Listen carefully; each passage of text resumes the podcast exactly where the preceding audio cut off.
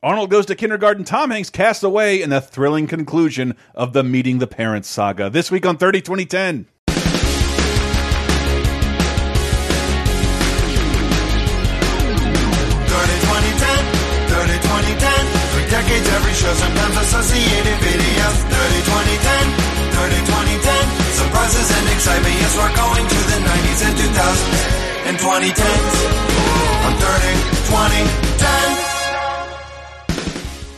Ladies and gentlemen, welcome to 30 2010, the Laser Time Network's weekly pop culture time machine, each week celebrating the anniversaries of uh, movies, television, video games, music, and more. And I am off my game this morning, but I'm going to get back into it because this is not a, morning. This so. is a very exciting week. really off. If you just if you wake up in the late evening, then yes, it is. But uh, that's what happens when your cats wake wake you up at 5 a.m. and you try and stay awake the whole day. It's not going to happen for me without coffee. Hi everyone, welcome to the show. 30 2010. If you don't know, we uh, look back at some of our favorite pop culture of the past from 30 and 20 to 10 years ago of this very week. So open three little portals from the week of December 18th to the 24th, and we'll see what we were doing 30, 20, and 10 years ago. Hi, I'm one of your hosts, Chris Antista. Who else is with us? Uh, I'm Diana Goodman, and I love to sing. And that is, I hit solar plexus, instep, nose, groin. And who else? It's me, Sarah, and I literally was going to say the same thing. Uh, yes! but instead, I will say, my dad's a gynecologist. Okay. okay. I have a feeling I missed watching one of the major movies this week, and I'm, I'm regretting it already. As always, I got to tell you guys right at the top, this show is executive produced by Ronald Hayden and many other fine folks at patreon.com slash lasertime, supporting not only 30 2010, this very show, the entire Lasertime network. You can become an executive producer. Uh, find out over there, patreon.com slash lasertime. We can't thank you guys enough. And uh, thank you for uh, helping us have a happy holiday in addition to yourselves. So we will have plenty of fun Christmas stuff up for you over the break, so please do enjoy it. Anyway, let's move on. 30 2010. We look back 30, 20, and 10 years ago into the past of movies, TV, and more. We're at December 18th to the 24th this week. So let's start with 1990, December 18th to the 24th. Uh, and then news that only Diana can explain, because I was 10. Slovenians vote for independence. This Yay! Week. Yay! That, that sounds was, good. Uh, Soviet Union's breaking all apart, man. And uh, Melania Trump's probably happy because she's Slovenian and she was I don't know eight at the time, whatever. Yay!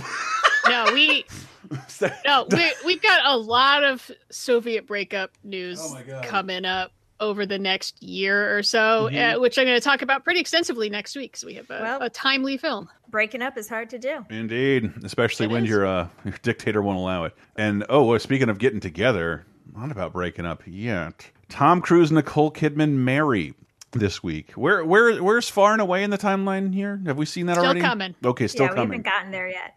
Which in Tom Cruise news, by the way, Cruise news, it's my segment.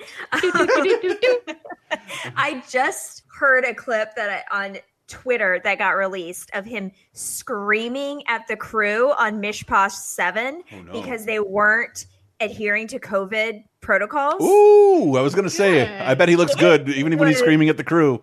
I mean, like I could love him more, you know? I mean, he's what are we doing here? I mean, just exasperated. He's Come on, dropping f bombs. He's calling people motherfuckers. Woo! It's Ooh. I have not heard this I'll- at all.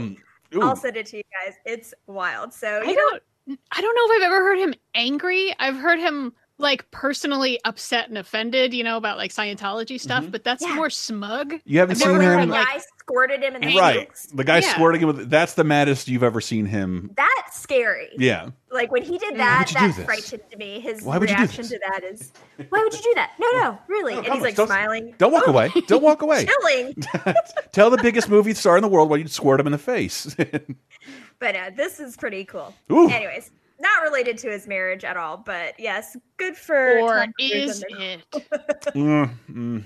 I do have to say one of my favorite things to look at on the internet too are the pictures of Nicole Kidman leaving her lawyer's office after the divorce is final. Mhm. They're pretty great. You gotta look them up. They made it uh, 11 years. Good for them. And you know, Yeah. Pretty good. yeah, 9/11 was hard on everybody. So let's I just mean, let's go ahead and blame They that. were the biggest celebrity couple in the world until probably Brad and Jen. Yeah, Yeah. I, I would only say like with a side of it sucked a few years ago. We were trying to contextualize like Burt Reynolds. Like at this period, I heard about him every day and not from any of his work. through it was mm-hmm. through his marriage catastrophe and Elizabeth mm-hmm. Taylor they were in the news every day so there was these young movie stars getting married that were like kind of gaining ground with whatever my 10 year old version of the tabloids was um, but yeah, well, congratulations to Tom Cruise and Nicole Kidman. May you be forever uh, ageless millionaires. Um, now we can move into the movies of 1990, December 18th to the 24th. Uh, I thought it would slow down, but my word, uh, oh my god, I remember all these very, very well. Uh, at least they're at least they're video store posters. Home Alone is number one this week at the box office, but we also have a new Yeah, contenders. It's it's going to stay there so long that when it drops out, we'll make a point of shouting it out because it's been there for about a month now. this is going to be the Black Eyed Peas of 1990 cinema. Yeah, it's just going to keep going. God I damn just- it! I just bought it on Blu-ray. Actually, I'm starting to get converted to back into physical media, and yeah, Even even when I gave you access to my new digital archive, unbelievable, Sarah, uh, which has Home Alone in it. Uh, Home Alone's still number one at the box office, and as I watched this year, very good. Uh, Al Almost an Angel is out this week. Uh, Paul Hogan, Elias uh, Codiez. How do you say that? There he is again. I'm pretty sure it's Koteas, but I could be wrong. Linda it's Koteas, and also you Kozlowski. did that same thing last week. I remember this movie poster being in the stores for a very, very long time. Oh, I could be confusing it for Heaven Can Wait and We're No Angels, though. Yeah, Eh, yeah. Heaven can wait. It's got a really similar one to the the uh, Warren Beatty Heaven can wait poster. Uh, yeah, Paul Hogan's trying to break out of the Crocodile Dundee stuff, and no one really cares. They just like Crocodile Dundee, and just when he's like a burglar, and then like he gets his second chance, and he's got to like do good stuff to become an angel, and Well, I- well, oh goodness, what I feel like that should have been a TV movie. yeah. I, I love that we, Yeah. we were still alive in a time when angels were huge. Oh yeah, Touched by an Angel is you know Huge. about to hit its heyday. But uh I man, I you know what? I had this written down as a distinct memory, and maybe now I know why. An adaptation of a book that even my young self had noticed like this is in every house I'm going to that has adults in it. And and they're all talking about it and I don't know anything about it. It sounds boring as shit, but its movie adaptation comes along like 5 years later. Uh, what do we got here? Morgan Freeman, Saul Rubinek, uh, Kim Cattrall, Melanie Griffith, Bruce Willis, and Tom Hanks in Bonfire of the Vanities. He's a Wall Street tycoon. She's his Fifth Avenue mistress. They're in the right car, taking a wrong turn. Sherman, Sherman! I'm a reporter craving a story This is Peter Fallow, the has-been. in a city hungry for headlines. How did I get to be so important? You're not important. Just dinner. I'm the one who's driving the car, Sherman. Just sit back and watch the sparks fly. Go get him. The Bonfire of the Vanities, rated R. Starts Friday, December 21st at a theater near you. uh, Brian De Palma adaptation of a Tom Wolfe book from just a few years ago. Yep. And oh my god, okay, first interesting thing. I did not know that it was adapted by a playwright named Michael Cristofer. And I was like, do I know that name? That's kind of familiar. He played like the super corporate bad guy on Mr. Robot. Oh, really? Yeah. All right. Here's Philip Price. I was Oh like, oh God. shit, good for him. Not really. This movie is fucking awful. Ugh, Oh. It is oh. no good. And I've It's seen it. Rough. Yeah, I saw it before because Sam does Sam doesn't like this. It's not like Sam thinks it's a good movie, but he has a lot of fondness for it because I think it was one of those on HBO all the time situations for him. Sam grew up So he- hating cartoons and children's entertainment, so at 10, he was watching premium cable, and I'm sure he watched Yeah. this every day. yeah, basically yes. And so I've seen it before, and I watched it again a little bit actually right before we started recording to refresh myself. And ooh, ooh, ooh, no good, no good. And that- that's, No. that's really strange because there's like like everybody here is seemingly at the height of their powers, and like the world completely turned. This was a punchline for a very long time. Yeah, a it's- big. I, I just feel like everybody, every actor is doing their most annoying part of themselves. You know, like Mm. Melanie Griffith's really doing this like dumb blonde, like high pitched voice thing, and Tom Hanks is doing this like credible rube thing, and then this, you know, Bruce Willis is doing this cool guy thing, and it's all really annoying. Yeah. And I f- it feels like everybody's miscast. yeah. I mean, Tom Hanks in particular is pretty miscast because he's supposed to be this like upper crust blue blood type guy, which is like, look, the man has range, he could do it, but maybe not this young to pull it off. he's so uh, babyface. Yeah, and uh, Melanie Griffith is okay, but it's also hard to believe that like everyone would tank their lives for her a bit. Hey, come now, I guess 1990, the working girl. Yeah, I know, I know. But so uh this is a movie. Well, actually, we should say what it's about. So, Yeah. yeah, adapted from the the Tom Wolfe book, and uh Tom Hanks and his mistress Melanie Griffith are like fancy New York society people.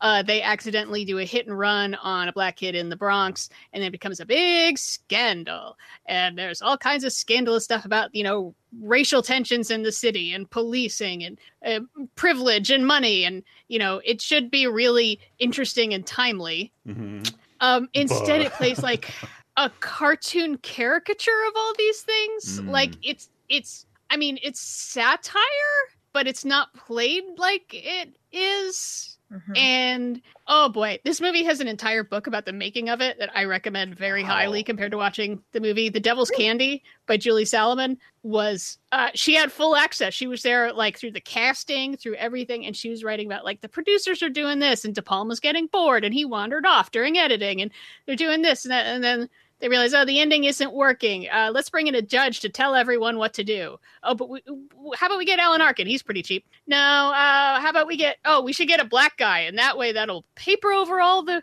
all the racial tension stuff. So Morgan Freeman will just show up at the end and tell everyone to behave themselves, and good wins the day. And it's like, what the fuck? Oh, it's yeah it's dreadful. And you're absolutely right that it is supposed to be a satire and that's what tom wolfe does. That's what he writes really well. I actually would really like to read this because i Mhm. do enjoy his writing. This is misses the mark. It, Very it, badly. it either doesn't go far enough or it goes too far. Like there's it did not hit the sweet spot of satire. It I'm just sure it ca- there's there's I, I never read the book, but uh, what I'm trying to reiterate to people, this is like this book was fucking everywhere.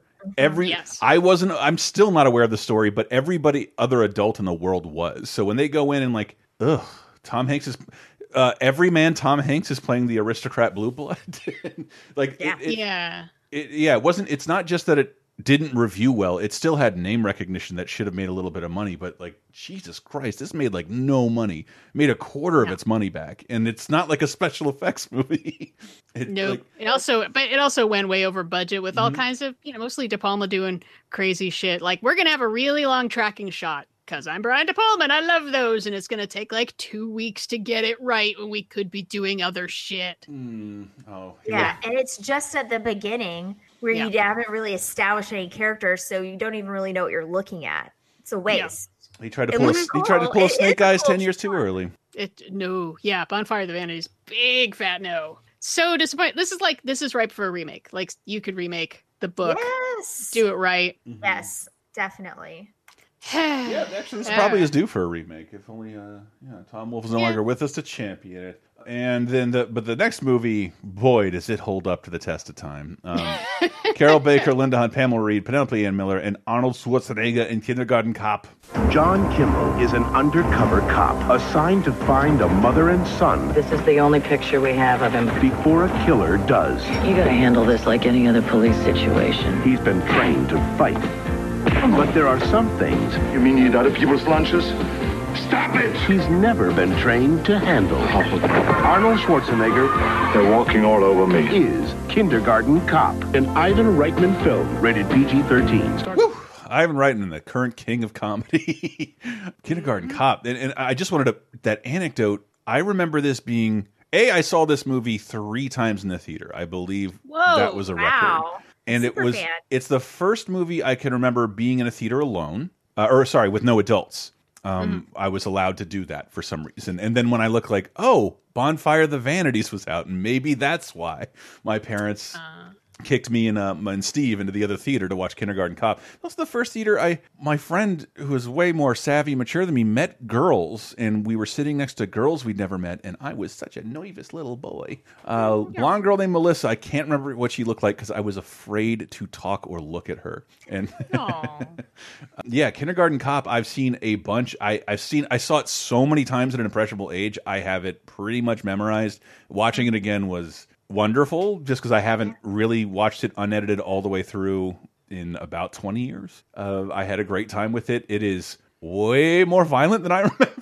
Yes. it opens up like a a real Arnold movie, which is strange because Arnold's done a ton of comedies and against type stuff now, but this is really his first since becoming a movie Well, since Conan. second. Which one? What's Since the first? Twins. Oh, since Twins. You're right. Twins. You're Yeah, right. he's reteaming with Ivan Reitman. It worked so well in Twins. so So it's well like, Twins. yeah, they're, Ivan Reitman knows how to handle him in in comedy because he's done other comedies. We see, oh, he doesn't do as well at Mm. all. Yeah, this is this definitely holds up. I just rewatched it. it. It is one of those movies I don't know if you would seek it out, but you Hmm. know, if you're looking for something, a, a laundry folding movie, this is a great one. The little kid acting is really good. Yeah, like the they- little kids are really good in this, very natural, like way less hammy than you see a lot of other child tumor. acting. Yeah. It's not a tumor. Yeah, well, a, a couple of them in there ended up going on to like have other careers. I see Odette Yustman's in there. She was in uh, Cloverfield. Mm. uh, when once she all growed up. Um, yeah, I mean, it's kind of funny looking at the reviews of the time. A lot of them saying like, "Who is this for?" Because it's like too violent for kids, Mhm. but it's also kind of so wackety schmackety. that like the comedy is so broad that adults are are adults gonna like it. It's like any adult who's been frustrated with children, they're they are gonna find something. Yeah, is him telling the kid like, "Don't eat the other kid's lunches, spit it out, or stop it," and the kid just Stop it. Slowly spitting the food out onto the floor.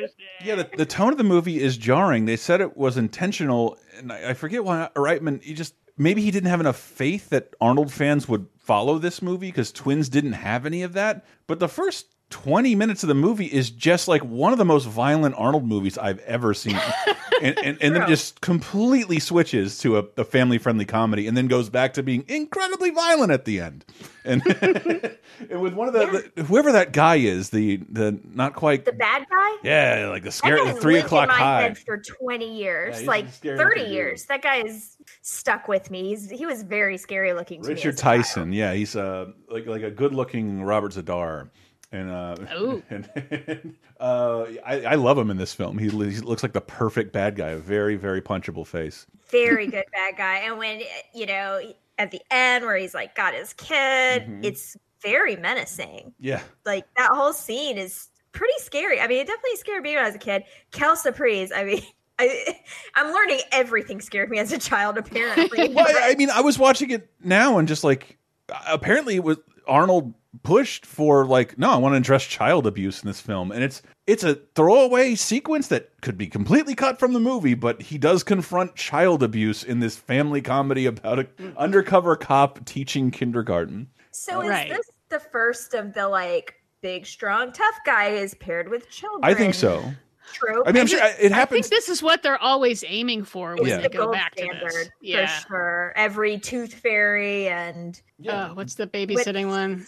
Yeah, everything. There's another one. The nan. eh, no, it's not called a nanny. Which What's one? The? Rock, Vin Mr. Diesel? There's Mr. Nanny. Mr. Nanny, There's- something with yeah, there's the Triple one with H. The Rock. Uh, Yeah. They do this all the time because it uh, because this cost twenty six million dollars to make and made two hundred million dollars domestically of nineteen ninety money.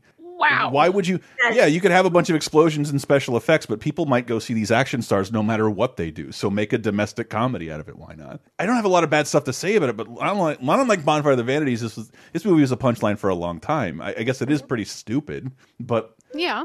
I, I don't I don't know. I had a great time with it. It's it's a wonderful relic. I couldn't. well, it has a lot of. I remember growing up, kids always saying it's not a tumor and Mhm. boys have a penis and girls Girls have a have a vagina. vagina. Like, yeah. So it's there's a lot of quotable stuff there. There too, is, and if you Yeah. grew up like me on the internet, laughing at Arnold Schwarzenegger sound clips prank calling people, I didn't remember how many. How many how many sound bites come from this movie? Because he doesn't talk in Terminator, but he, but I want to ask you a bunch of questions. And I want to have them answered immediately. It's not a tumor. there's soundboards all over the internet from this movie, and they're all great. Stop it!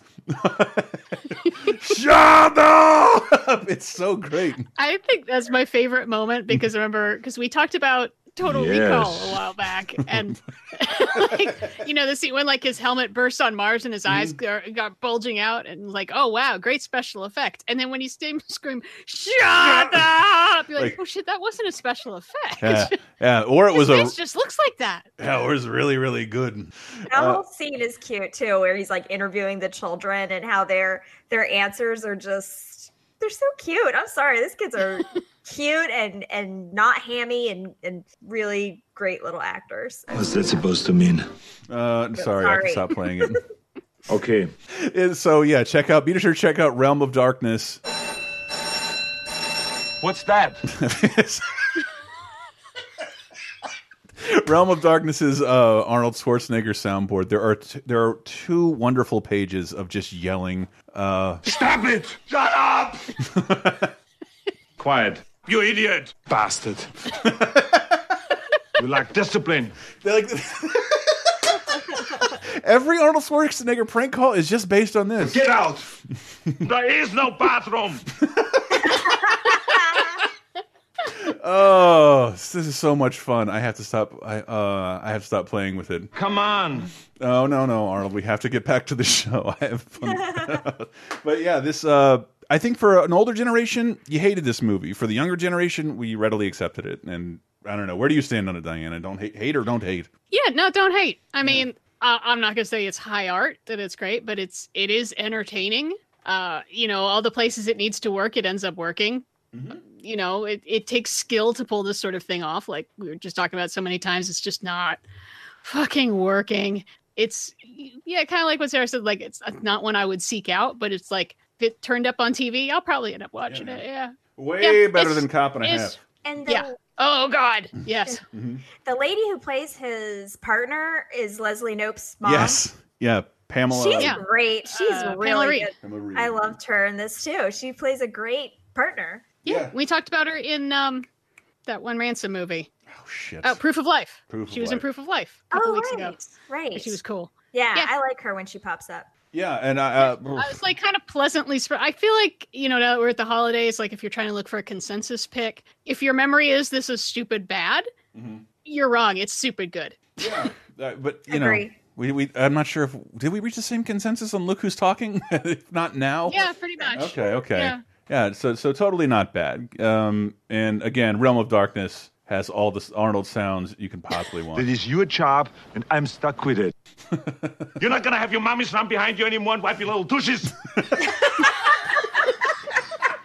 Oh, it's so wonderful. I miss having a soundboard all the time. Uh, moving into television in 1990, December uh, 18th to the 24th, one of my favorite episodes of The Simpsons ever Itchy and Scratchy and Marge. And um, I remember talking about it with the Talking Simpsons guys, and I wasn't sure of, of our verdict on that because Marge's concerns are weirdly a little sidelined for the moment she's called out on hypocrisy.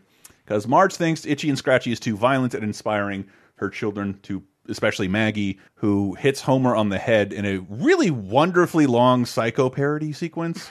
uh, uh, it- it- and she complains to the Itchy and Scratchy makers until they they capitulate and change the show, and then they're like, "Wait a minute, you're defending Michelangelo's David from coming into town," and she's like, uh, "How can you defend that?" She's like, "Oh, I guess I can't." I'm like, "Yeah, you can. You can defend why you think one thing is violent and this thing is not uh, obscene." And Yeah. and it does just stops. David does Michelangelo's David inspire children to stand around naked?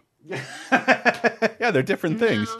yeah, it's not imitatable art. What are you talking about? But it's it's a fascinating episode because I love what I really love about The Simpsons is when they kind of make fun of animation because they make a ton of fun inside jokes and. And maybe you could call this some inside casting. It's the debut of Roger Myers Jr., the executive uh, who runs Itchy and Scratchy, played by Alex Rocco, Moe Greene from The Godfather, and that is So the only context anybody we're, we're talking to will have of Alex Rocco. um, and his voice is just so great. Here they are in like uh, the Nightline show Smartline. Now, what in the world is wrong with that, Mrs. Simpson? There's nothing wrong with it. Excuse me. Excuse me. He was addressing me. I know there's nothing wrong with it. Excuse me. There is. I think that it's a bad influence on Oh, children. Give me a break. I think that is a bunch of baloney. And here's why. In preparing for this debate, I did a little research and I discovered a startling thing. There was violence in the past long before cartoons were invented. I see. Fascinating. uh, I, I hate points like that. But uh, I also one of my favorite things about the episode. I think I'm correct here. I didn't bother to check this, recheck this again, but I remember it very vividly.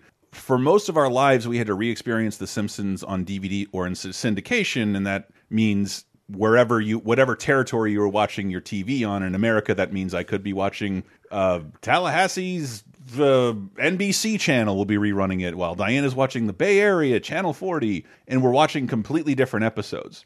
And for the first time ever, The Simpsons was run on FXX. Do you remember when that deal happened? They ran every Simpsons in Mhm. a row for the first time. That was the Yeah. first time in history everybody was experiencing the same the same rerun of The Simpsons for the first time. And so, like, Twitter was amazing because eh, no one had really been able to do that before unless they set it up themselves. And I, they were also giving out ratings of what the highest rated episode was. During that marathon, this was the highest rated episode of The Simpsons that America watched together in reruns. Itchy and Scratchy in Marge. I thought it was interesting. Well, it's probably random. It's because I think it's because it has the very best itchy and scratchy segment, Porch Pals. Yes. Yes. I love that. Oh my god, yeah, where where all the violence has been taken out of Itchy and Scratchy, and they just sit in rocking chairs on a porch. And it's like, would you like some lemonade? Yes. Yes, please. What was I that? made it just for you. You're my best friend. That really was how a lot of like the cartoons my sisters watched were, and it was really annoying. Strawberry shortcakes comes to mind. I I think about that. You're my best friend. Like, Oh, no, I- my pro I say that to my dog. I say that all the time. My profile pic for a long time was uh, Scratchy lobotomized in that rocking chair, just looking into the looking into nothing with a smiling face. I love that picture.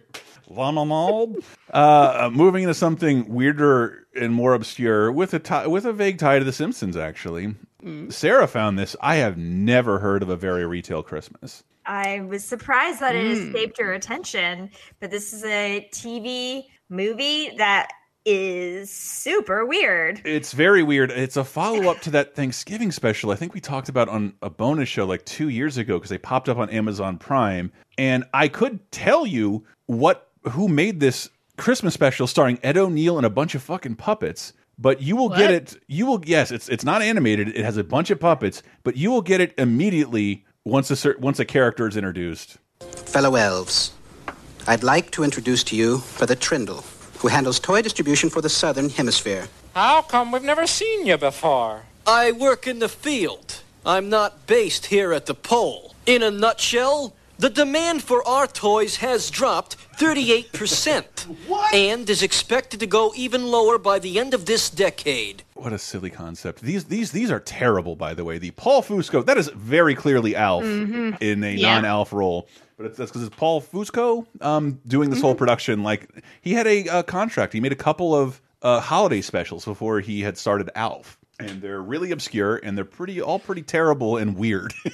and these are a bunch of elf, elf puppets. It, I, it's, it's, it's a subject we've covered on Laser Time a billion times. I grew up in the era of gross toys, and that's kind of what this is addressing. Nobody wants toy trains; they want dolls that throw up and poop. And and like, yeah, we did, and I don't regret it at all. I loved having a just monster toys and slime and ghosts. It was fucking rad. So, but a very retail Christmas w run once on NBC and then never seen again. It is only accessible through Daily Motion. So Godspeed. Hope you can find it out there. And thank you, Sarah, for bringing that to my attention. I have never heard of this shit. Very retail Christmas. It's Uh, weird. It is real weird um, and barely watchable. I Uh, did not like what I saw of it. It made me feel weird. it did not make me feel good. Uh, and uh, just to, to scratch the surface of games this week, because details are a little rough in this decade uh, as the release dates, but it it's already out in Japan. But Castle of Illusion, starring Mickey Mouse, is out um, in December for the Genesis slash Mega Drive. It is Mickey's first role in the Illusion series, uh, the Land of Illusion series. I think is how we shorthandedly refer to it for the Sega environment. Good game, remade in 2013. We will talk way more about the video games on Patreon.com/slash LaserTime brand new mega episode up um, probably as you hear this right now. Thank you guys so much for being patrons once again. So music of 1990 to take us out because i love you aka the postman song by stevie b is still number one. We also have some new releases. Business as usual by epmd obey the time by the uh, Durutti Column? Is that a real thing? Uh, midnight radio by big head todd and the monsters Turned On by the Rollins Band, uh, which was a CD that's only one track containing all the songs, and it's really fucking annoying. Says, uh, was that from Rolling Stone or Diana Original? That was a Diana original. I mean, to find out that it was this, it was a CD with one track. just like, God damn. Very subversive, I Henry. hate hidden tracks. Oh, So this is like the worst version of that. You're not a fan of Nirvana's Moist Vagina? No. What? All those words I don't want. Yeah. Uh, w- wow. I wonder if we could date ourselves do a whole later time about that. Best hidden tracks. Obviously, it's Euro Trash Girl on Crackers Kerosene Hat. Obviously, it's Dave Matthews one. Oh, goodness. Number 36. I'm a hidden track. Um, That's it. That's the one. You hit it nail on the head. oh, sorry, babies watched too much Community lately. But we'll close out with the song "Wiggle It" uh, by Two in a Room, which is on the charts this week. If this is what I'm thinking of, you are going to have a blast, everyone. But stay right there. we there's a lot of other Christmas era movies to talk about, not holiday themed. Stay right there.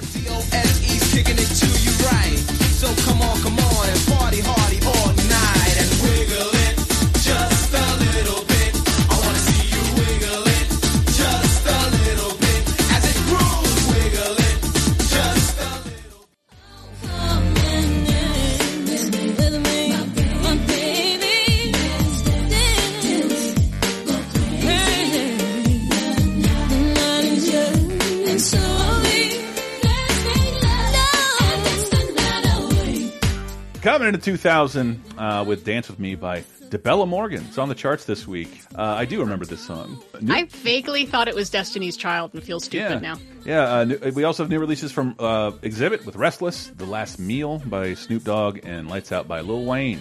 Independent Woman Part 1 by Destiny's Child is still number one. Take that, Debelah. Ooh, we got more celebrity celebrity gossip for the news of 2000, December 18th to the 24th. Uh, Madonna marries Guy Ritchie. Guy Ritchie. They they produce a child or- out of this, don't they? Yes. Yeah, I think they do. Yeah.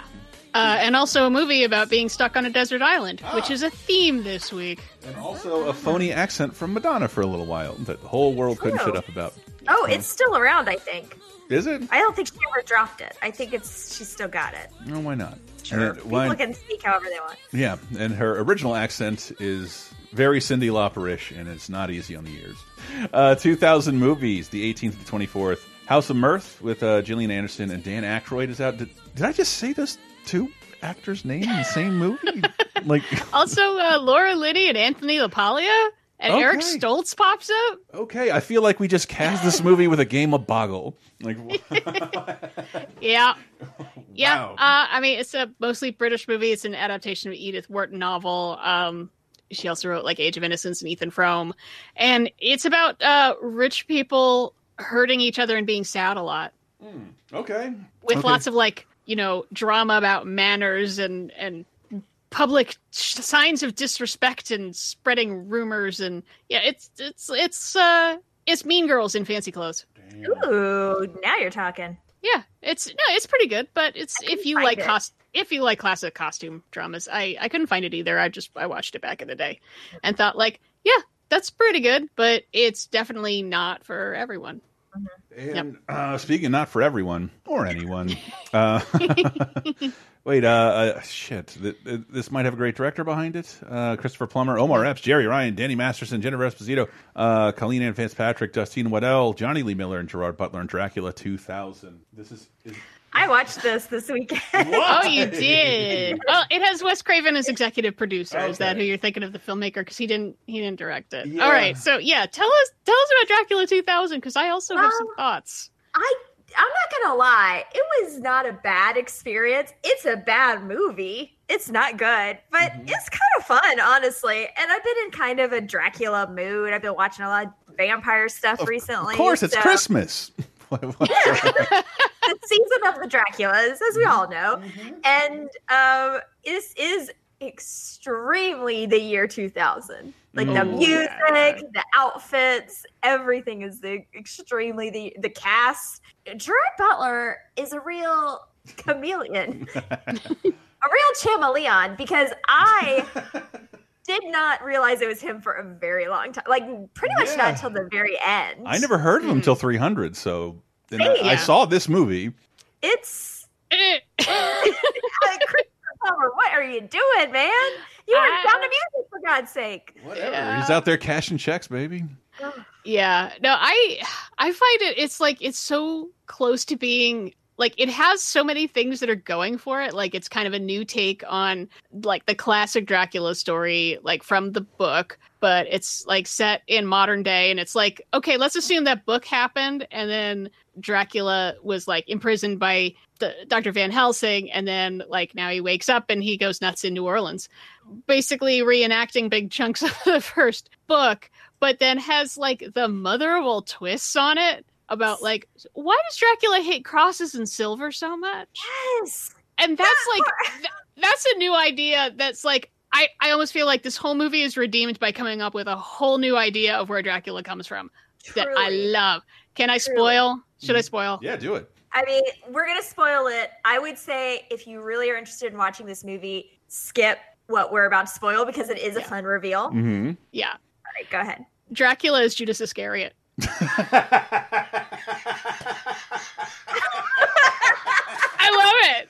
I love so that good. someone came up with something new that is interesting right. and it makes sense. It's like you got all right. Wow. I'm with you. I You like it. got me with that one. I thought all- I thought Dracula as a- Dracula as a That he- character was was all AD.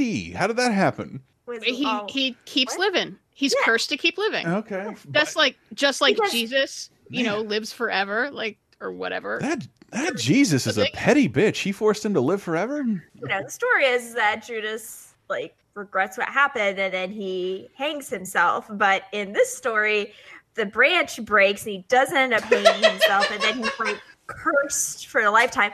Also, the whole little part where Van Helsing has a daughter, but the reason Van Helsing is still alive in 2000 is because he is in charge of vampire of um, Dracula's desiccated body, and he's been extracting blood from it and injecting it into his own veins so he can stay alive forever. And then he had a daughter, so this daughter also has Dracula's blood in her. yeah. Yeah. You, you could say, by the way, Silly. Pretty silly. yeah, by the And way, yeah, oh you man, could the spoil- you music could- and the editing and I it's didn't- so 2000. I didn't Oh, even God. look at that at my wiki glance. Gerard Butler is cast at the top as Count Dracula slash Judas Iscariot. It is ruined on the Wikipedia page. what the hell? Come on. Yeah, holy shit. And any Yeah. other twist that might be there, because I see a bunch of other slashes with Van Helsing in it. I do need to point out the soundtrack that Sarah mentioned, because it, is- it does.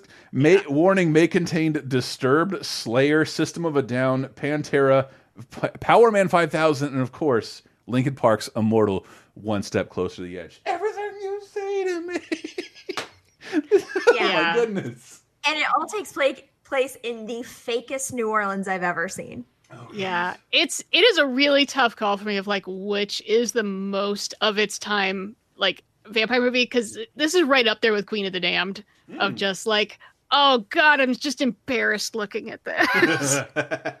So oh, it's just like Euro trash and industrial music everywhere. Oh god. yeah, pretty much. It's pretty much like a full length Dracula version of that PSA. Like, would you download a car? Same editing, same music. But of course, I download the car. I'm Dracula. I can serve I'm it. sorry. This is a great bad movie. If you're gonna have a bad movie night, I recommend this for sure. Yeah, It's Dracula fun. 2000. It's pretty fun. Barely making it into the year 2000. really coming in under the wire. Oh, it could have been called 2001, a Dracula Odyssey. You know, they, um, I feel like, do I remember that Sarah liking this next movie? Is that you? Nicolas Cage, Téa Leoni, Don Cheadle, and The Family Man? Come on, Dad, get up! A new Christmas classic is born. How did I get here? This isn't my house. The Family Man is touching, soulful, and hilarious. Oh. Not only the perfect holiday movie, You want me? That is the general idea. but one of the best films of the year. God, you're beautiful. Nicolas Cage, The Family Man. Have a great day. Rated PG-13. Woo! That was a, I could hear the ass grab at the very end there. So I thought this was a different movie. I thought was this The was the Weatherman? Weatherman. The Weatherman. Yeah. I Which thought I remember being is not great, but okay. Mm-hmm. That's 2005. I was off by five fucking years. Yeah, I was definitely picturing the movie poster for the weatherman when I was thinking about this movie, No, which Nick- has its, it's actually not bad. Yeah, he's facing in the other direction in that poster. Like seriously, the weatherman could be like the other side of the T-shirt to that to the poster that is the Family Man. It, it's Nicolas Cage in the same jacket, standing the exact same way. Uh, I have never seen that, this, but I remember being very annoyed because it did promote itself like this is the best new family Christmas movie that you can ever imagine. Where like I think people were finally start Hollywood was trying finally trying to start manufacturing an annually aired new classic, and I was Mm. very annoyed by that. Mm-hmm. And the, the critics were not too kind on it either. Oh no. It's no. weird seeing Nicolas Cage play not weird. Yeah. Disconcerting. Yeah, because he's like a fancy Wall Street guy, Mm-hmm. and then kind of kind of does a like, well, I wonder what life would be like if I had you know done this other option, and then he wakes up and now uh, instead of being a fancy Wall Street guy, he's married with a bunch of kids. New Jersey. This Yeah. is not my beautiful house. This is not my beautiful. Wa I cannot believe they timed that song to those, that dialogue. That was great, and it's it's weird though because it actually has a. It's very similar to Mr. Destiny that we talked about for 1990. Wow. Yeah, with uh, Jim Belushi. I'm talking about like, yeah, what what if I had you know made the big play and this is what his life would be like, but it's like bad in a different way. and this is like, oh, wouldn't family and Christmas be so wonderful without those empty Wall Street values? Thanks, Magic Don Cheadle, I guess. Ugh. Yeah. it no, just- it's so predictable. It is. It mm-hmm. is. I think, and it just falls flat. And I mean, like Téa Leoni, she's doing a good job here, and Nicolas Cage is doing a good job here too. I think the as best as he can. I mean, it's Nicolas Cage, so I really just want him Yeah. to be bad lieutenant all the time. Yeah, you do want him to have like the real big freak out when he wakes up and there's like he's in a house and there's kids and they're saying "Daddy, Daddy, Daddy." It's like, yeah, I do want a bad lieutenant level freak out. Yeah. That'd be pretty sweet. Yeah. Just starts slapping all the children. Just firing his gun into the ceiling. or everyone on the floor. Everyone on the floor, hands up! I can't do a good Nick Cage. Only he does. But uh, Family Man, uh, uh, I'm going to guess a bunch of reference at the top to this movie, the next movie. Um, Yep. Let's Can- move on to stuff worth talking about. Yes, Candice Bergen, Ernie Hudson, William Shatner, Benjamin Bratt, Michael Caine, and uh, Sandra Bullock. Miss Congeniality. She doesn't look the part. There's no way on earth that I can make this woman ready in two days. She's Dirty Harriet. She doesn't act the part. Come on, have some midnight chow and some uh, girl talk. We can't have pizza and beer. It's light beer, and she's gonna throw it up anyway. She doesn't want the part. I'm not gonna parade around in a swimsuit like some airhead bimbo. Describe your perfect date. I'd have to say April 25th. But she's about to prove anything is possible. I have gel in my hair. I haven't slept all night. I'm starved and I'm armed. Don't mess with me. Ooh, jeez. Whew. I'm fine. This December, You're Doing a great job. Do you think I'm good? Just you. Wow, that's what that movie's from. Okay, okay, I, I, I have seen this. I remember. Also, they did not finish the best joke, which is What? April 25th, because it's not too hot and not too cold. All you need is a light jacket. It's it's That's why it's the best date. it's my also good my argument. also my mother's birthday, so I was very weirded out. Oh, Yeah, that's sweet. Miss Congeniality. Yeah, so I've never seen this before. You know, it's so it's very popular and it's a comedy starring a woman and it seems like a lot of fun and I, I never got around to it. But uh yes, the plot is Sandra Bullock. They're they're going after like a, a mass bomber and they figure out his new target is going to be this beauty pageant, sorry, scholarship program. And so Sandra Bullock goes undercover as Miss New Jersey to try to to thwart it all because she's she's an FBI agent, but she's you know one of the guys. She just burps and farts and eats food and doesn't wear makeup, and ah, now she has to wax her legs and wear heels, and that's funny. And it's it's Kindergarten Cop. We just praised Kindergarten Cop. It's No, it's yeah, not. no, there's like there. Okay, I'm not going to say I didn't laugh. There's some really funny bits. Michael Caine as uh, comic relief. Fucking great! I, I and it's so weird because next week we get to talk about Michael Caine in like the exact opposite part where he is a fucking monster. So it's really weird to watch movies back to back. Um, they're kind of there is like a positive point in here that I wish was more the point of the movie, which is, you know, she she thinks ah this is just a bunch of bimbos, blah blah blah, and then she goes and like she makes friends with the girls and all the contestants and realizes like they work hard, they they're real people, Mhm. and you know in the end like oh we all support each other and that's so sweet. It's like if they had made the point more, it's just barely in the movie. If they made the point more that like they they aren't a bunch of airheads. Like one of them's going for like is the, the biochemistry doctorate, and like they they have real talents and they they have real ambitions, Yeah. and, and they actually are smart in their particular fields. And this is just a different way to try to get ahead. That'd be cool. But mostly the movie feels like it's saying it's best for girls to be girly, hmm. and I'm like no. And or it's not cool to be girly. Be cool like Sandra Bullock, who can like I don't know. I this is like such a No, but you also have to be hot at the same time, It's- though. It's oh, like it's cool to be one of the guys, but you better be wearing a Wonder Bra when you do Uh, it. yeah. Otherwise, Benjamin Bratt won't even look twice at you. No. Uh, yeah. I, this it had been a while since I've seen this, and there are some really great jokes and some really great lines.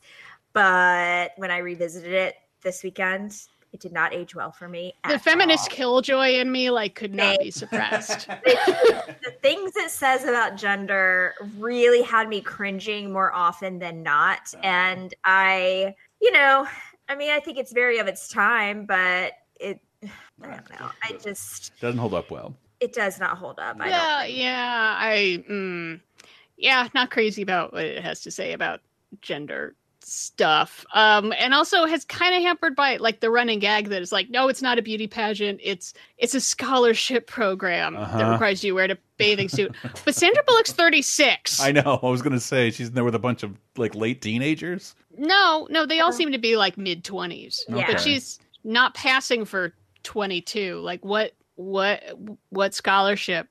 Uh, what scholarship is out there for thirty-six-year-old women? Go for continuing education. Okay. okay, yeah, she's going back for her third masters. What? Yeah. What? What she did? You don't I- have to dance mm. that hard for a Pell Grant, Sandra. Just I don't know. the cover is blown.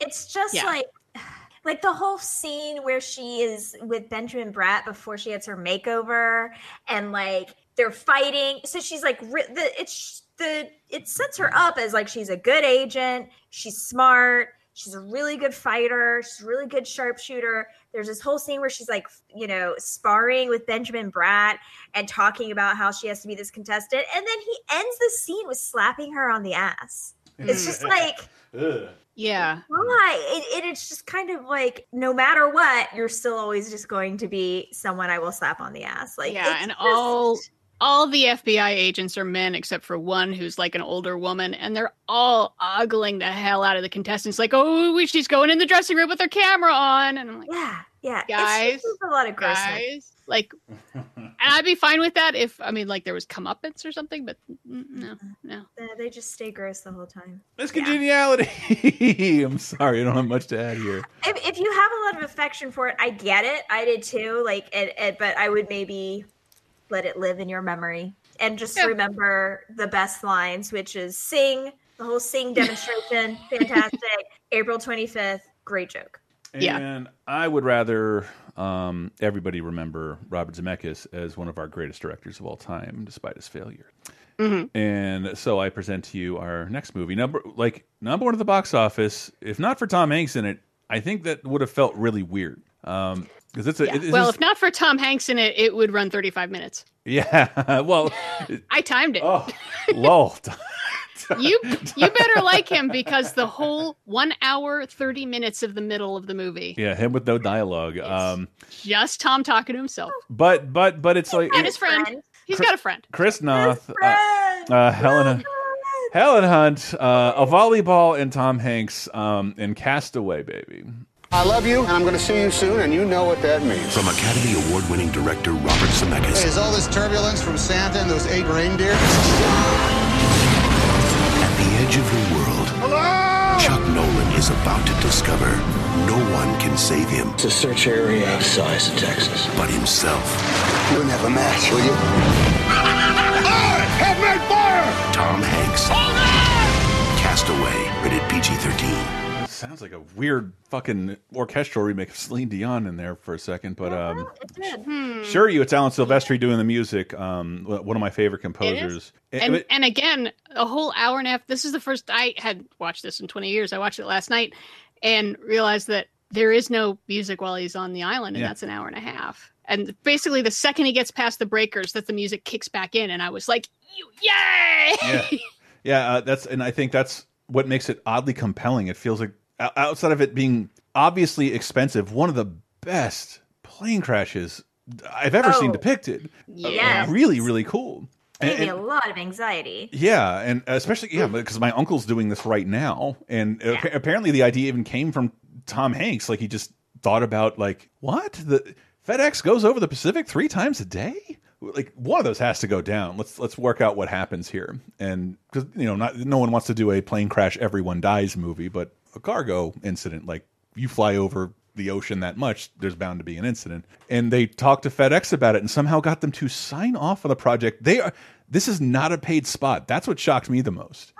There, Yeah, because no there is a lot exchanged. of FedEx. It- it's, it's a lot of FedEx imagery, but you know they just gave them access to the planes and shit, and like the cargo was sort of a message, uh, thematic to the movie, but like there's an independent spirit here. If you can bypass the grandeur and stunts and special effects, yeah, there's a really weird experiment happening, and that's why I love Zemeckis. That like they made Tom Hanks gain weight and then lose it, and in between that time shot What Lies Beneath.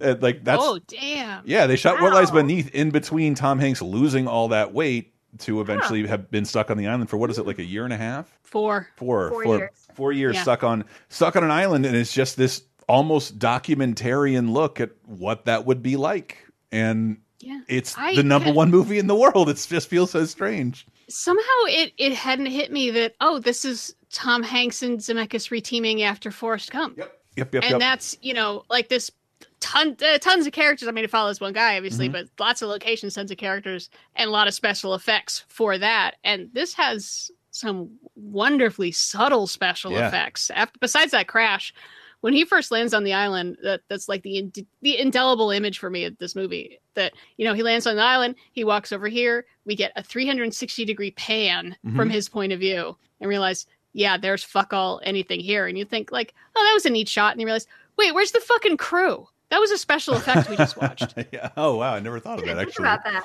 Yeah, someone had to rake the sand to make sure there's no footprints, nothing like yeah. Yeah, very subtle things like that just to underline the isolation. Yeah, and there's there's there's oddly big moments in one man struggle to survive on a desert island. Who, by the way, did not get to take his top ten favorite games. Um, I know that that's how we imagine. Or his scenarios. favorite albums No, or no, didn't. nothing. Nothing. Didn't get any of that. Oh wait, I got. I thought this was funny because yeah, no, FedEx had nothing to do with this. So FedEx, almost as revenge, in 2003, shot a Super Bowl sequel. The whole time, talking Hanks is on the island. He's like opening up packages, but he doesn't open one and never does. But the sequel, made by FedEx in 2003, revealed what was in that package. Hey, but by the way, what's in the package? Nothing really. Just a satellite phone, GPS locator, fishing rod, water purifier, and some seeds. Just silly stuff. Pretty good. Oh, basically everything he tries to solve in that hour with no dialogue. That's still, I think, is mm-hmm. amazing. A mainstream Hurleywood movie with Tom Hanks that is very quiet at parts. Mm-hmm. I had not seen it in 20 years either. And I went back and rewatched it this weekend. And I was kind of dreading it. Sometimes with these like big, major, like epic movies, I, I kind of, I'm like, oh, okay, I got to do this just because it's a lot. It just takes a mm-hmm. lot out of you, mm-hmm. especially something like this, watching someone struggle against nature for so long. But man, it's fantastic. It's enthralling, and there's enough hopeful moments in there that counteract the despair that keep you going throughout the movie. It I would have made fire. I do that Yeah, all the yeah, time. I have made fire. Yeah. it's like so good. He's been working at that for so long. That's like when you see it in the commercial, it's like, haha, that's funny, but it's like so long trying to Mm-hmm. get a freaking fire started and hurting himself so many times. Well, that's when he finally does, you're like, yeah.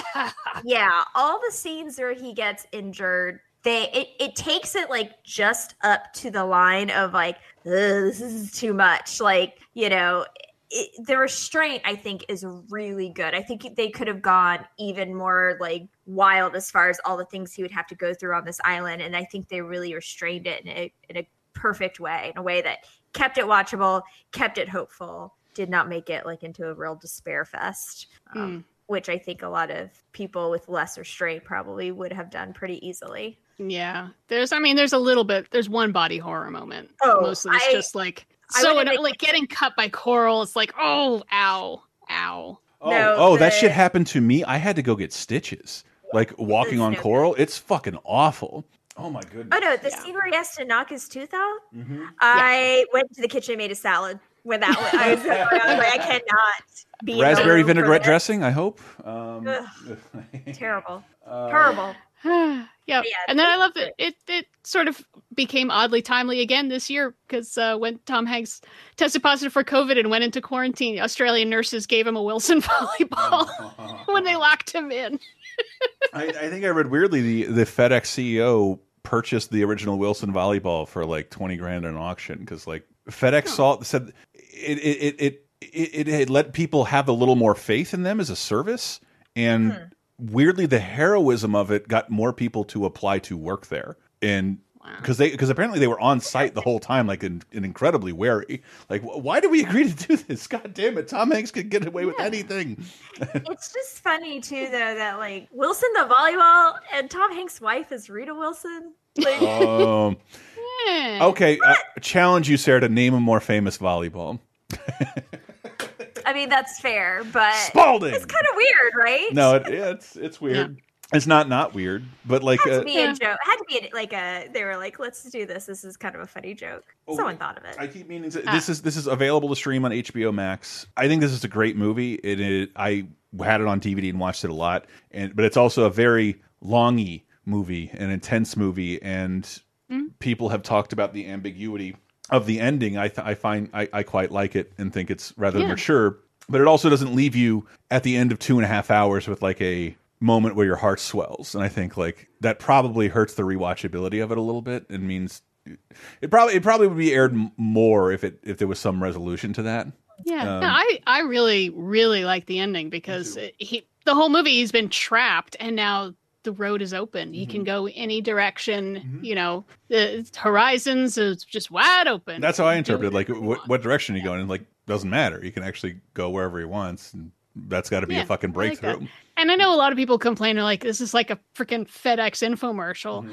I think like you said the the cargo plane thing is one reason why it's it's FedEx and not Mm-hmm. something else, but also that they really underline he cares about time a lot. He's constantly looking at his watch, Mm-hmm. he's constantly talking about the clock and these had the, the shipment was 2 minutes late getting into this warehouse and this this that and the other thing. It's like and then he's stuck somewhere where it's time?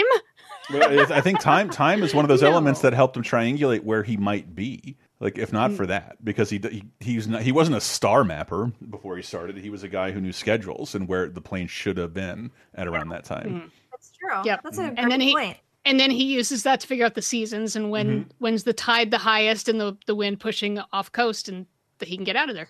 Yeah, this is. I think this is a, a fucking great movie. And if you haven't seen it, um, do it over the holidays. It's a good watch, real good watch. Really good. Movie. And unlike unlike Bonfire of the Van- Vanities, really does show you why Tom Hanks is like the biggest Oh, movie that's star right. in the world. I forgot. I always Yeah. forget Tom Hanks is a part of that stinker. It was because Bruce Willis got a lot of flack for that shit, and um, Hmm. had had got like a got in Hollywood jail over things like Bonfire of the Vanities. But Tom Hanks never did. Well, this is, we're we're in the period of of Tom Hanks needing his career resuscitated in the '90s, and uh, eventually we'll get to League of Their Own, and Yeah. Oh yeah. then it'll be pretty much good after Which that, will but- lead lead to a wonderful montage of movies where Tom Hanks takes long piss. And seriously, Tom Hanks pisses in a lot of his movies. Um, Hmm, He's like the Brad Pitt of eating. Yep. um, or the uh, Mel Gibson of being tortured. Uh, wait, no, that is Mel. Never mind. Um, 2000 television, the 20th. There's an episode of Gilmore Girls. Uh, the episode Rory's Dance, and obviously this is my time to shine. Um, the- Sarah, well, what's go ahead, take it No. away. Well, Rory is a young man, uh, a and I'm guessing he's going to learn how to dance. But the uh, the reveal at the end of the episode is that he has been in a wheelchair the entire time, and the island has given him the power to walk. And then we don't know why. don't tell me what I can't do. I'm Rory. God damn it. No, no. So close, so close. Sorry. Yeah, this is a big episode in the season. Um, kind of is our first really big conflict episode in which Rory is has her first dance at her fancy Chilton High School and invites her townie boyfriend, that blockhead Dean. I ooh, I'm not team team Dean. Can't even say Frickin' it. Dean. Dean. Ugh. And but her grandmother is so excited. She comes over to watch her leave for the dance and everything. And Rory does not come home that night. She and Dean fall asleep in Miss Patty's dance studio, just talking, but still. Oh, and then the next, yeah, Yeah. girl. What I have heard Everly Brothers songs about this. It's Um, a true story. And so when Lorelai and Emily wake up and they find that she's not there, they all freak out. And I it's so it's done so well because this is the first time we see a real conflict between Rory and Lorelai. There was a little bit in the first episode about her going to Chilton, but this really does like bring to light, you know, Lorelai is a cool mom, you know, she's a young mom and everything, but she's not that cool. Like she's still needs boundaries and she still needs to enforce boundaries on her child and she still worries like a mom would and that feeling they do such a good job of showing like what that would feel like to wake up when your teenage daughter is not in the house like the anxiety you would feel. Mm-hmm. And it sets up like a multi-episode arc of Rory and Lorelai fighting and Lorelai and Emily her mom also in a fight. And it's just like I don't know it's just a really good portrayal of mothers and daughters and and that kind of conflict. And it's a great great episode. Very good acting by everyone in it. And uh, oh man, so uh, for real, my my I love this. The long, slow, wonderful road to Adult Swim is upon us, and uh, I just got to play all of this 15 second theme song.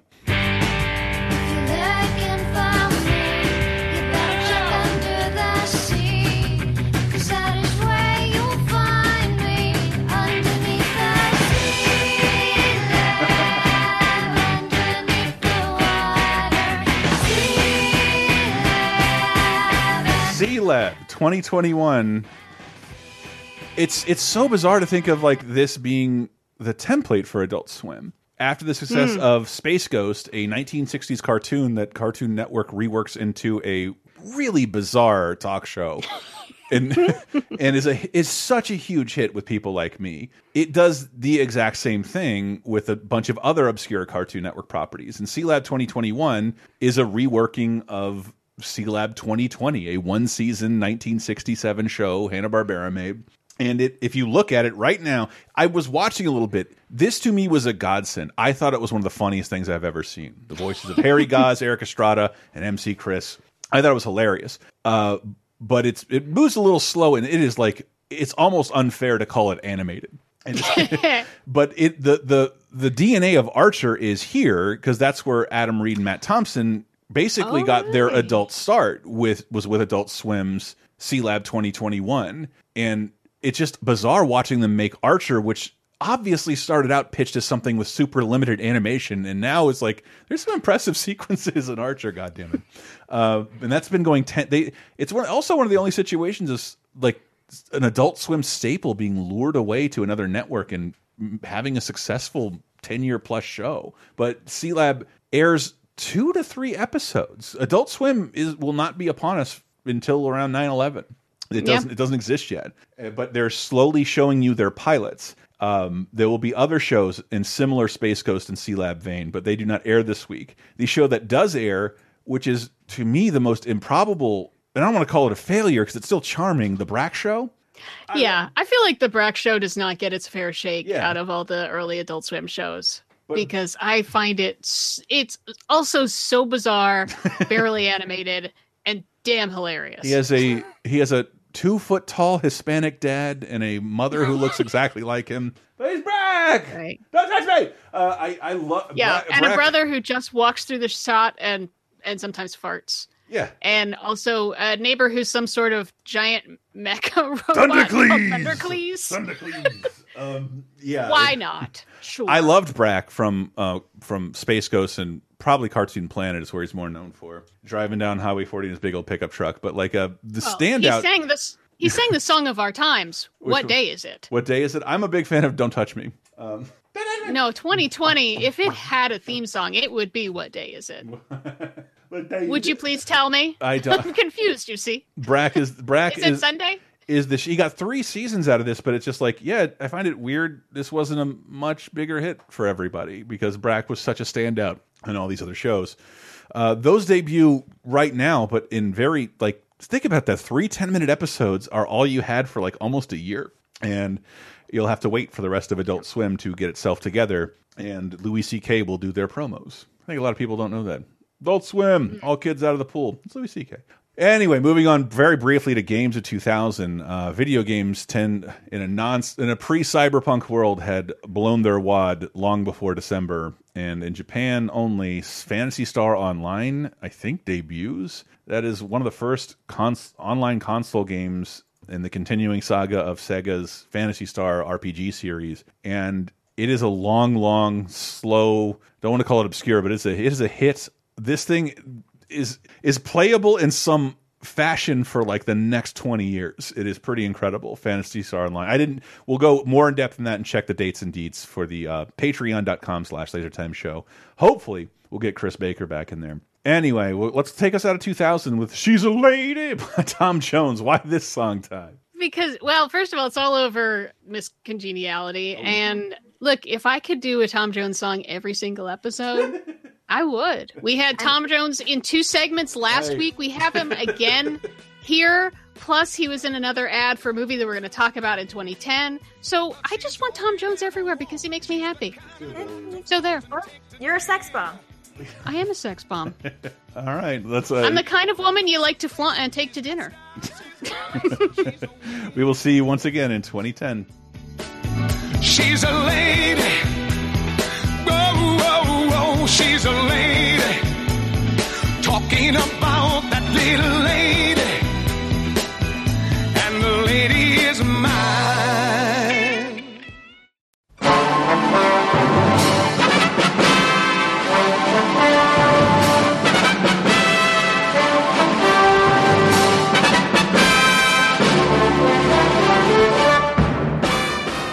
Mr. and Mrs. Internet and all the ships at sea. It's time for Diana's Classic Corner. We'll go even further back in time this week to see if there's anything worth a watching. And for the week of December 18th through 24th, heading into Christmas, we have so many things to talk about that I'm just going to rattle off a couple real fast and then we'll get to the good ones. Starting with uh, 70 years ago this week, 1950 saw the release of DOA, which is one of my favorite kind of uh, slightly underrated film noirs about a guy who gets poisoned and he's got to go solve his own murder. It's all shot on location in San Francisco and it's pretty cool. And movie that it I don't know if it technically is a Christmas movie, but it should be a Christmas movie because it's just a joy for the whole family. Harvey, starring James Stewart and his invisible rabbit friend, uh, also 70 years old this week. And yeah, good one. You know, kids will like it, grown-ups will like it, grandma will like it. It's pretty cool. Then, 50 years ago this week, bunch of uh, westerns. I mean, yeah, kind of rough westerns. Uh, uh, El Topo, directed by Alejandro Jodorowsky, uh, which I've never quite made it through because um, it is well, it's pretty violent. And Sergio Corbucci's Los Compañeros, which is also it's less violent. It's pretty good. There is a scene where I think I think that's the one where someone gets tortured to death with a guinea pig, which is not something you see every day. And then, okay, let's get to the big one. So, 40 years ago this week, coming out on the same day are two movies that are frontrunners for not just best of 1980, but best of the entire decade of the 80s. Let's start with, well, Martin Scorsese's masterpiece Raging Bull, starring Robert De Niro, uh, came out 40 years ago this week. Movie that has changed how all sports movies are made, uh, particularly boxing movies. Kind of raw, gritty ugliness of characters. Not something you see very often. And a lot of filmmakers say it's his best one. I don't know if I agree, but uh, top three. Definitely top three. And then, as if Raging Bull wasn't enough, the exact same day, 40 years ago this week, saw the release of 9 to 5! Sarah exclaims, Yes, 9 to 5 and Raging Bull, the two genders. They came out the same day. And 9 to 5 stars Jane Fonda, Lily Tomlin, Dolly Parton, Dabney Coleman. Uh, it is a workplace comedy that is, oh my god, funny and dark and weird and just so lovable. Uh, I hate recommending other podcasts, but the podcast Dolly Parton's America was a great mini series and uh, had a whole episode on Nine to Five and how how it came together, which is pretty fascinating. That like Jane Fonda was really hated in 1980, you know, because of her activism, especially during Vietnam. And she puts this project together that's like super feminist, but she knows everyone's gonna hate it, you know, because of her. So she wisely chooses not the strident feminist role, but the mousy homemaker type role, and then gets the one person we all agree on, Dolly Parton, to be in the movie and write the theme song. And it's it is so dark and weird that it's still kind of amazing it got made. But if you haven't seen it or haven't seen it in a long time, Nine to Five is a fucking treat. So yeah, uh two of the best movies of the 1980s right there next to each other. Nine to Five and Raging Bull. And that's it for this week. Stay classic.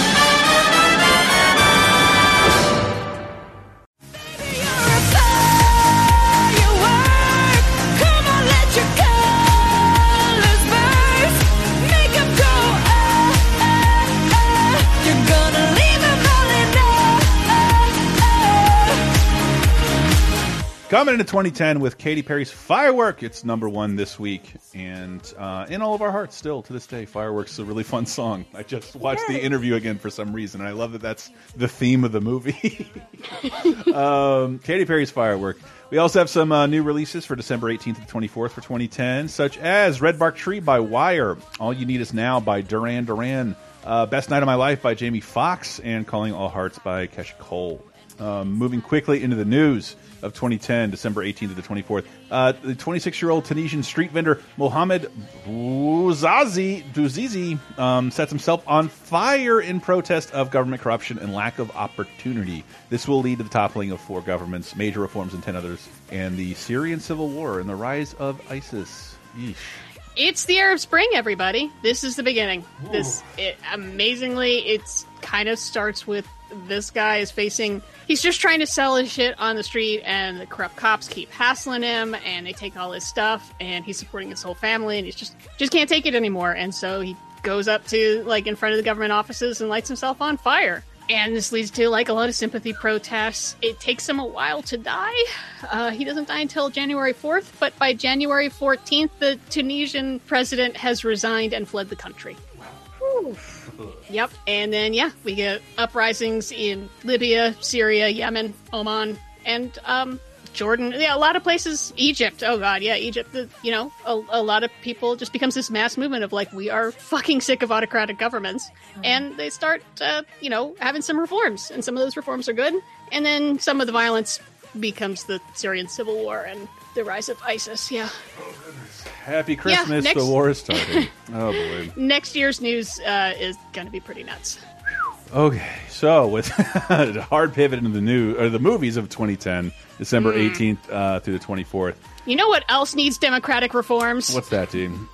This fucking movie. Yeah, I, I, I I, hate this next movie. I- I tried to watch it. I hate it. I remember this being an early uh, rental for me because I knew who was involved. My girlfriend didn't, and she sat pleasantly and quietly through the film and then asked me, Why would you make us watch that? And that was really the only time that happened. I thought, Well, we're in for a pleasant romantic comedy from written and directed by James L. Brooks. And it's just one of his weirder misfires. Jack Nicholson, Owen Wilson, Paul Rudd, Reese Witherspoon, and how do you know?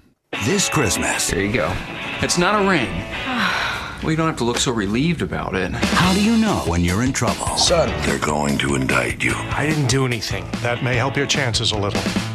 How do you know when you're in denial? Are we monogamous? Essentially, What is essentially? let's talk about it. How do you know when you're in luck? George, how are you? I think I met a great girl. Oh, good. There is a God. How do you know?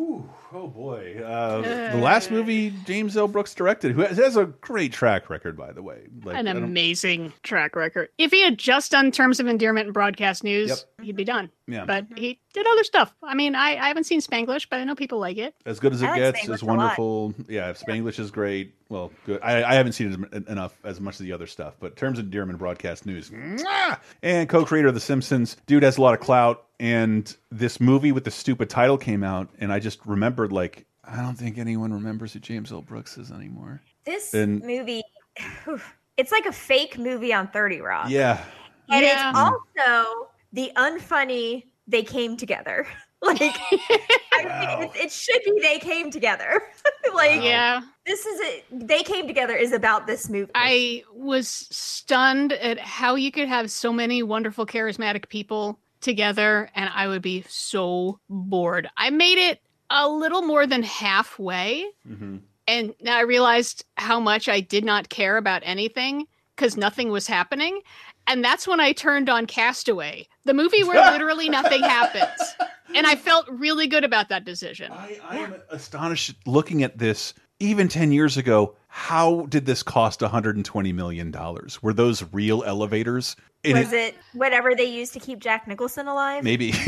yes, his cigarette budget alone. Uh, Uh, but yeah, this is his last movie. it's his last Oh. directed movie. He's written some movies here and there, but um, No, I mean Jack Nicholson has not appeared in a movie in ten are years. you fucking kidding me? Oh No. no. Well, No, now I feel this- bad for saying that. This this is it, and I mean apparently part of the reason was he realized he was having trouble remembering his lines. Yeah, and he's like, and I don't like this anymore, and I don't have to do this anymore. So yeah, you kind of did this as a personal favor because obviously, you know, James L. Brooks. He, he was in terms of endearment. He's got a small part in broadcast news. You know, they're obviously bros. And uh, as good as it gets, got him an As good Oscar. Oh, fucking as good as it gets. My God, how did I even forget that? Yeah. And uh yeah, he's like, I don't want to do this anymore. We are so ten- that's when I remember I watched the f- SNL 40th with you, Diane, I think. Mhm. And he came out and he was like delivering the lines and like, oh no, he can't do this anymore. Mm. And it was a great joke. He was like, here's how important SNL was in the 70s. And then he's like flubbing. He's like, and then he just long jack pause. I probably should have hosted back then. Yeah, Here that's five are. years after this. yeah. Oh my You know, God. look, the guy's the guy's in his seventies at the time. You know, memory problems are to be. Dude, I, I'm having memory frankly. problems in my 40s. I get it. And every every every story I've heard about him on the set, like, dude likes acting a lot and takes a lot of pride in it. Not a dick about it either. Yeah. Uh, Jack Jack Ugh. Nicholson's last film. Wow, I didn't even think about that. That's fucking crazy. That's Yep. a bummer. And, and Yeah. Because this movie's a bummer. Yeah. It's such a bummer. It's like, okay, so wait, Reese, Witherspoon is like a professional softball player, but she might get cut from her team, and she's having kind of like a friends with benefits thing with Owen Wilson, who plays for the Nationals, Mm-hmm. and then Paul Rudd is like a stock guy, and like then they go out, and It just it feels like the ro- nothing was happening. I I think that the Genesis was trying to make a movie based around a female athlete, which is a, a neat Okay. and, and Yeah, original I- idea, but then everything else about it, like, wow, this is like two decades off of when it needed to be made. This Mm-hmm. is, yeah, this is totally wrong. But I, I, I imagine that com James L. Brooks at the time was just such an original guy, like with original concepts, that the dude probably hadn't watched that romantic comedies had moved a little forward um, in the past 20 years. Probably wasn't watching a bunch of stuff. But I like- don't, but if, I feel like even 20 years before this, we put this in 1990, we'd Mm-hmm. be like, what? I guess we'd be praising them have people having, you know, not a, a no string or having like a no strings attached type Mhm. relationship. You know, like that was the one fun thing I liked is that Owen Wilson is like so used to having women spend the night that he has like clothes in a variety of sizes and a whole drawer full of toothbrushes they can choose from. Hmm. That's just considerate. It really That's is. very considerate. Brockmeyer That's nice. gift baskets. Who is it? There is someone I'm blanking on who it was. I think it was a basketball player who who literally had gift bags for the morning after for for ladies. Good. No, that's not trashy. I find that very considerate. Yeah, a little gift bag. Put your Plan B in there. Put your, you know, If I- aspirin in there. Yeah. If I Yeah, write my name, if I spend all night writing my name on that dick, give me an iPad, please. Yeah, you get like a spa robe and a bottle of water. Yes. Um, nice. I- I'm more excited to talk to you about the next movie because I watched this Fuck once and- yeah. and felt nothing. But like the more I think about it, the more I realize I might be wrong, and I should have rewatched this for this episode. Barry Pepper, Josh Brolin, Hailee Steinfeld, Matt Damon, Jeff Bridges, True Grit. In your years as U.S. Marshal, how many men have you shot? Shot or killed? Tom Chaney killed my father. Now I need somebody to go after him.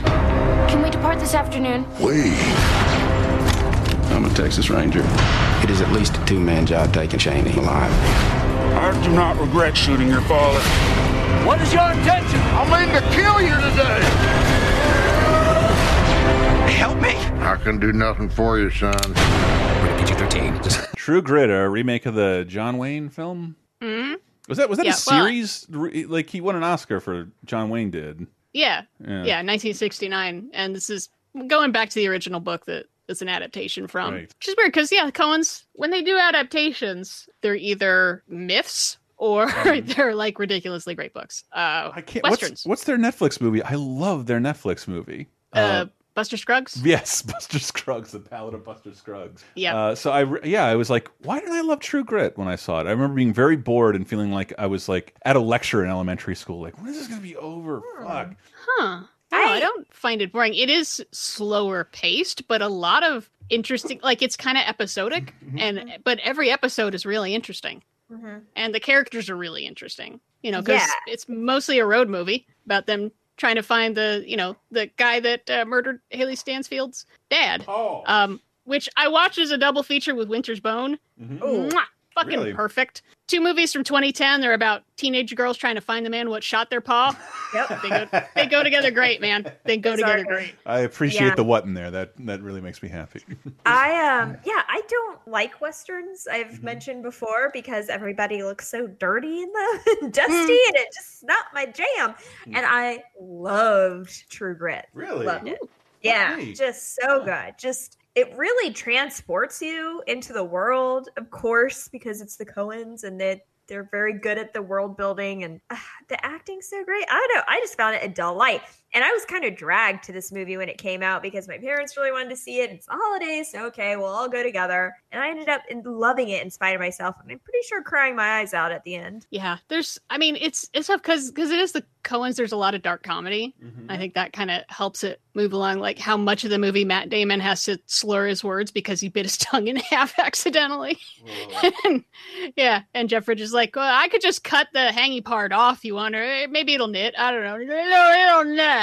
Um, but yeah, so it's about uh, you know Jeff Bridges is this ridiculously grizzled old marshal, and Matt Damon, who's kind of like a show-offy marshal, and this teenage girl, and they're going out looking for the man what shot her paw, and they come across strange things, and they come across you know a couple bandit guys holed up in a house, and they think they know something about it, and things don't go great, and you know Jeff Bridges is uh, a drunken asshole most of the time. And it's a nice contrast with last week where we had him in uh, Tron Legacy. It's strange, and uh, yeah, and and shout out to just general shout out to Jeff Bridges because uh, yeah, surviving. yeah, I mean he's yeah he's he's fighting lymphoma right now, and Oh, uh, wow, he had I a picture. it- yeah, a couple months ago he announced that, and there's a nice picture of him on his birthday uh, with no hair and a puppy. And a puppy on a hammock saying like feeling good. Like, god damn. Like ah, I, I yeah, give get me better, give, Jeff Bridges. give me- we need you, God, give me ten more years with Jeff Bridges, please, please. please, because he's so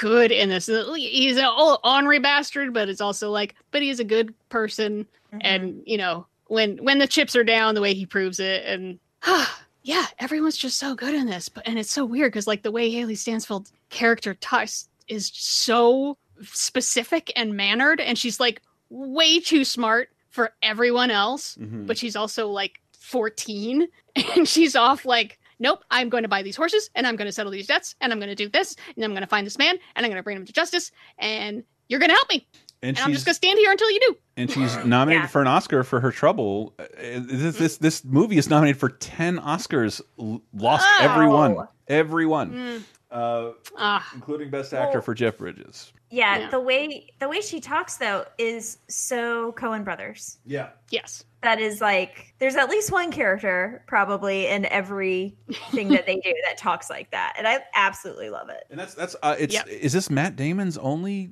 dip in the Coen Brothers pool? Uh, Didn't yeah I feel like I'm missing something. wasn't there one that came out like a couple years ago that nobody saw, like Hail Caesar. Suburbia or Suburbatron? or oh oh yeah um no they wrote that they didn't direct that Oh, okay. Okay. shoot what is that called Suburbicon. Suburb- suburbicon Ew. i think that's it yeah I feel like they would have written a better title. And I feel bad we haven't seen Hailee Steinfeld around as much as some other young actors of that same generation, Mm-hmm. except that she's in like the best movie of the decade, Into the Spider Verse. So yay, she's She was in- Spider Gwen. Yay! She was in Pitch Perfect too, as well, I believe. No, yeah, Yeah. you should say Diana hasn't because if you haven't seen the sixth Transformers movie, Bumblebee, Oh right, she's in. it is it is ex again. It's it's ET with a non-speaking with one non-speaking Transformer. It's fucking excellent. It's really good. Okay. and uh, and she's Elliot, and it's great. Um, I That's don't. nice. I that's nice. Yeah, okay, that's nice. No, that's uh, I, so I've heard that, and it's one of those like I suppose if I see it just starting on TV, maybe I'll give it a shot. But I'm not going to go search out a Transformers movie. I'm sorry. That's totally fair. It's totally fair because you shouldn't. You don't even really have to. Like just with the streaming services I have in Sling, there is a Transformers movie happening somewhere at any moment every single day. I don't understand how they got that big. And speaking of, I do not know how they got that big. Um, no, I feel like True Grit is is definitely one of the big recommends. Of Oh, no, no, the I was talking If about the next movie. Yeah, I was gonna say like, yeah. If you haven't seen it in ten years, or you yeah just thought it looked like boring and stuff, yeah, it's not. It's it's a good family watch. Little kids aren't going to be interested in it, but teenagers and up, I, uh, dads, it reminds- dads will love it. It reminded me. Sorry, I had this written down in my notes. It was the the last movie I bought from Costco, and I haven't seen movies on sale in Costco in about nine, ten years. And uh, Oh. and I got Wow. caught sneaking I- into one I have recently. to avoid it. I I've made a deal that I avoid it because I will buy too many things. Yeah. If I look at DVDs at Costco. Yeah, yeah, I had to get out of there because like I had a subscription through work, and like, man, did I I buy doubles of these Ducktales seasons? Holy shit, I gotta stop. Yeah, there's there's lots of me of like, well, it's only six ninety nine and Mm-hmm. it's a classic. It's like I don't need this. I did read more books that way, though, for some weird reason. A a five dollar book, brand new book. Um, anyway, movies. Um, I'm glad are done. And te- I, we just talked about the original a few weeks ago. Yeah, but another disappointing movie full of very talented people that's supposed to be a comedy, and I just stared at it and was like, "Bleh." Barbra Streisand, Dustin Hoffman, Harvey Keitel, Laura Dern, Jessica Alba, Teri Polo, uh, Blythe Danner, Owen Wilson, Ben Stiller, and Robert De Niro. Number one at the box office this week. It is Little Fockers. You've met her parents. Are you still physically attracted to my daughter, Greg? Yes, it's all good under the hood. You've met his parents. What is it, Papa Bernie? Jack, lift up your leg. But if you think you've seen it all, I want you to represent our new drug. It's an erectile dysfunction medicine. You mind explaining this? you're in for a big surprise. If you've had that for more than four hours, you gotta get a shot. There is no way I'm going to an ER room with this thing. Little Fuckers. Rated PG 13. I, I was just I've never seen this and I was reading about it like what's what's new in this? They already had the children. Like the children are five years old. And, now like, they're five. Okay. Yeah, now they're five. But Harvey Keitel is here for some reason. Did anybody watch this? Because I just had I look, you know this movie. if you like it, good for you. Yeah, it's one of those where it's like I started it, then I skipped towards the middle. Like, all right, Mm-hmm. well, let's get into the meat of the movie then. Oh, I regret everything. No, I was just, just there's so many talented people, and just yeah, the plot is contrived and stupid, and everything is just I I just feel embarrassed for everyone. Yeah, I think there's a, there's a little thing here that bums me out in that like there's an entire generation that only know De Niro and Dustin Hoffman and Streisand and Harvey Keitel in this case from this film. Ooh, they're really depressing. it's really depressing. It is so weird to be talking about this after I just mentioned Raging Bull. Yeah. It's just no, De Niro. Why? Look, I understand you don't want to be making Raging Bull every year. It's very hard on you. Besides the gaining the weight or the getting in mm-hmm. shape, and it's just very emotionally taxing role. But come on, man. It's the Meuniers. He needs the money. Mm, I guess. Gotta be. I mean, either that or he genuinely likes his co-stars and wants to pal around with them. I don't know. I mean, if they're coworkers that you have a good time with, and you're like, "Oh, you're gonna pay me for like six months or however long it takes to shoot these to pal around with these like fun people that I'm friends with," why not? Maybe that's it. Maybe that's all it is. Before he goes, I Doesn't sound bad. I need a definitive documentary series on the man that is Robert De Niro. I'm getting very sad looking at him and seeing him get old. And he was so cool for so long. And I what I really think is cool about him right now. That guy is notoriously one of the most boring talk show guests that you can have on your show. So it was like being in this movie. It's, it's fun. It's fun. It's fun. Yeah. and but but he has made almost no appearances to promote anything other than to shit on the president and have himself bleeped on the mainstream news. That guy, that guy is going to have a cool documentary made out of him. Uh, what do you think? Uh, You have a mu- uh, Tribeca festival coming up. Yeah, but the president's a bum. Fuck him. I'll punch him in the fucking face. Like, oh, uh, it's so wonderful still having De Niro with us. There he is. There He's he still in there. A bum. Uh, anyway, moving on to uh, SNL. SNL uh, 2010. I man, do I need to rewatch this? Saturday Night Live is hosted by Jeff Bridges with musical guest Eminem. Um, Fuck yeah. and I just don't remember anything from this. And I, the only reason I know I saw the episode is because I remember the Lonely Island shorts. I just had sex, um, which premieres in here. Featuring Akon? Featuring, Featuring Akon. Akon. in our heads for days. Like it just brings me back to a different time where I experienced most Lonely Island videos through Microsoft Outlook and group emails. Um, fun times. through the sketches on this uh, episode, and there really aren't very many memorable ones. So you know, it's just one of those. I did see an interesting thing though that there's one sketch wherein Bill Hader plays Julian Assange, and later on in like interviews, he's talked about how in that episode, in that sketch, he had a full on panic attack on screen while it was live, basically. And so it would. I did not go back and watch that sketch to see if like I you could see anything weird going on, but yeah, he's talked about like really openly, like he had a full on panic attack on stage. Ah. Oh. It's kind of crazy. I I, I, I love being a part of a fan of that SNL generation who are all kind of my age and SNL nerds. So Bill Hader never gets tired of talking about his SNL experience because he knows how lucky he is. Video games again. We'll go more in depth on this on our Patreon. Um, once a month. Weirdly, some of the biggest games that come out this week are for uh, the iPhone, iOS, Asphalt 6, and Secret of Mana, where everybody wanted to play it. Uh, World of Keflings is out on XBLA, and I thought this was fun. We talked about it in a recent Laser Time. I forgot what it was called, but it is Final performance is Lost in Games. And Michael J. Fox's last performance in a Back to the Future anything is locked within Back to the Future, the game from Telltale. He reunites with hmm. Christopher Lloyd to play, I think, his old Marty McFly and talk to Doc. It's a really kind of a pretty moment that most people don't know exists, but it's kind of the last time he ever truly played the role handed the role of Marty McFly to a sound alike because he, well, Marty, he, he- Michael J. Fox is doing a bunch of interviews, the round of interviews lately, and saying, "Yeah, I'm just done with acting. I'm not going to embarrass myself anymore. I don't mind appearing in public, but I'm going to do shit for charity and just retire."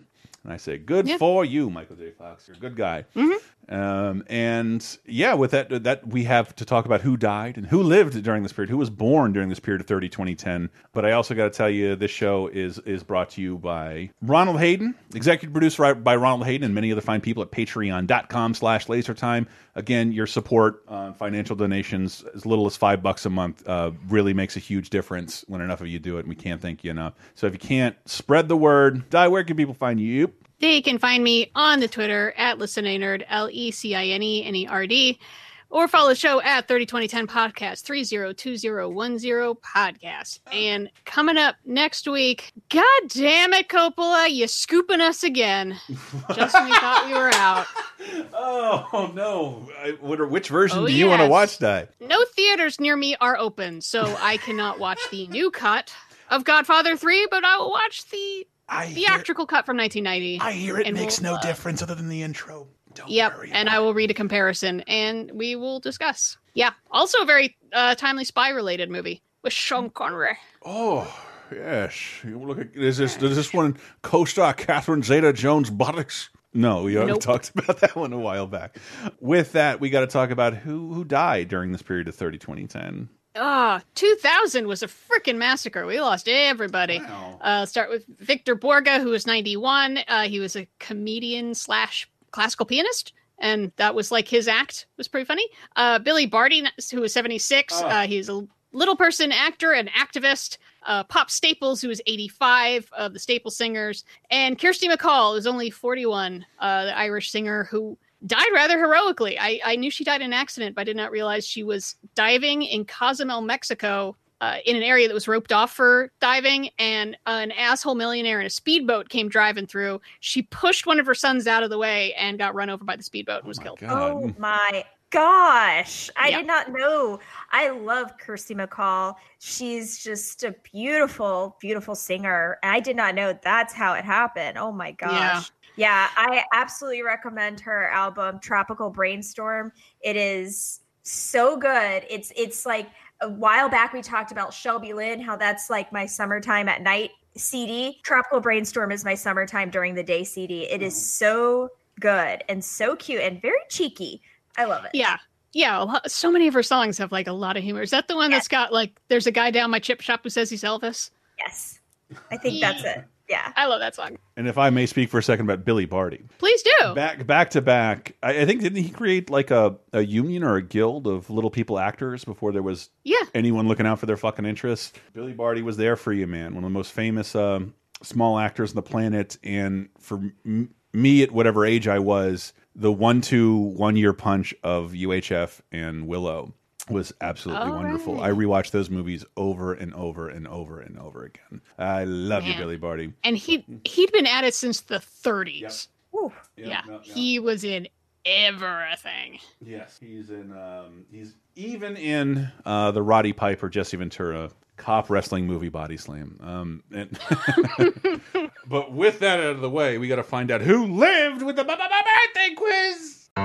Oh, birthday is a doodly doo, a ding dong doodly doodly ding dong doo. Wow, I learned so much about this guy this week. I, I have a new appreciation for him. Turning 40. Born December 19th, 1980, in Los Angeles, California, he is descended from a noble Swedish family, but raised Jewish. Now he's a Buddhist, which is actually really common for Jews to get interested in Buddhism because they're both about, like, seeking understanding. Somebody my age.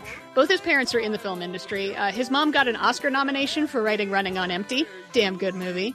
And his dad directed the third to last episode of Twin Peaks. Doesn't help at all, strangely. Um, But he started acting as a kid, but his parents wouldn't let him have a large role in The Mighty Ducks because it meant too much time away from school. so he's not in the Mighty Ducks. No, he's not. Okay. He went to Columbia to study Eastern philosophy and then dropped out. And uh, not too long after that was a serious contender to play both Spider-Man and Batman. Elijah Wood. Nope. Good guess, though. What Good a guess. great guess. Because he's not in the Mighty Ducks. Okay, the films of his we have talked about. Some of these are such giveaways. Okay, Homegrown, which is directed by his dad. Oh, fuck me. Brothers, Rendition, October Sky, Prince of Persia: The Sands of Time, Uh, Jake Gyllenhaal. Jake Gyllenhaal. Yep. He and Tobey Maguire, it turns out, have they've been up for every single one of the same parts. Yeah. Producer And then they're both in together in Brothers. So yeah. We also talked about Love and Other Drugs and Zodiac. Yeah, So- yeah, yeah. and allegedly together again in Spider-Man Three. Please. When do we get to talk about prisoners? I just I'm dying to talk about that. Oh gosh, I think So of good. another two, two years, three years. But uh, yeah, I did not know his. Somewhere I read like, oh, his mom's a writer, and realized, dude, Running on Empty with River Phoenix is like a really good movie. I also I did not know that. Yeah, he was basically signed for Spider-Man 2, and that he was one of the finalists for uh, Batman Begins. Yeah, they kept they kept threatening to replace every time I think Tobey got the line, and even Andrew Garfield, like Jake Gyllenhaal can come in here any moment and take over for you. Turns out he's an okay Mysterio, and apparently will somehow stop giving me Spider-Man three news. By the way, like some of that should be saved. Whoever's throwing out all that You cash. see, that's that's part of why I liked him. That that casting in particular as Mysterio is as being like he's like a version of Spider-Man. he's alternate universe Spider-Man here to take because he revenge. kind of is. Yep, that's pretty cool. And also, I mean, he's had only one Oscar nomination for Brokeback Mountain, but every critics award ever, and they none of them could decide which one. But Nightcrawler, Nightcrawler is that's my say, recommend. Nightcrawler is so good Mm-hmm. and so underrated, and so I like a creepy Gyllenhaal. Yeah, man. That's my favorite Gyllenhaal mode. Is slightly creepy. And I didn't hate Oh, source then you're code. gonna like one we get to talk about soon. Oh, it's kind boy. of his creepy breakout. Oh boy. Oh boy. And, uh, what are we going to close out with? Uh, Well, I feel like in honor of uh, Kirsty MacColl and also because it is Christmas, let's play the single most popular Christmas song in the UK. It's like official for the last couple of years.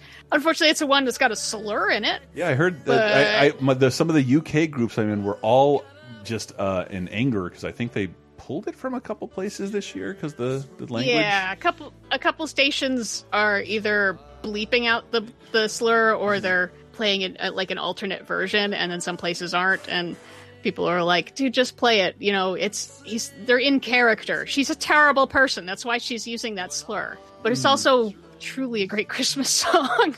Yeah, I love it. Even though it's about being drunk and in jail and on drugs and in an abusive relationship. It's, it feels like Christmas. Wonderful timestamp, and we ha- and it's n- by no means the most problematic Christmas song that we have.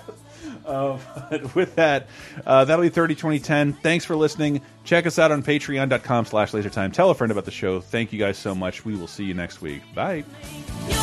You were pretty queen of New York City. When the band finished playing, they held out for more. Sinatra was swinging, all the drunks they were singing. We kissed on a corner, then danced through the night. The boys of the NYPD choir were singing Go Away Babe. And the bells for Christmas Day.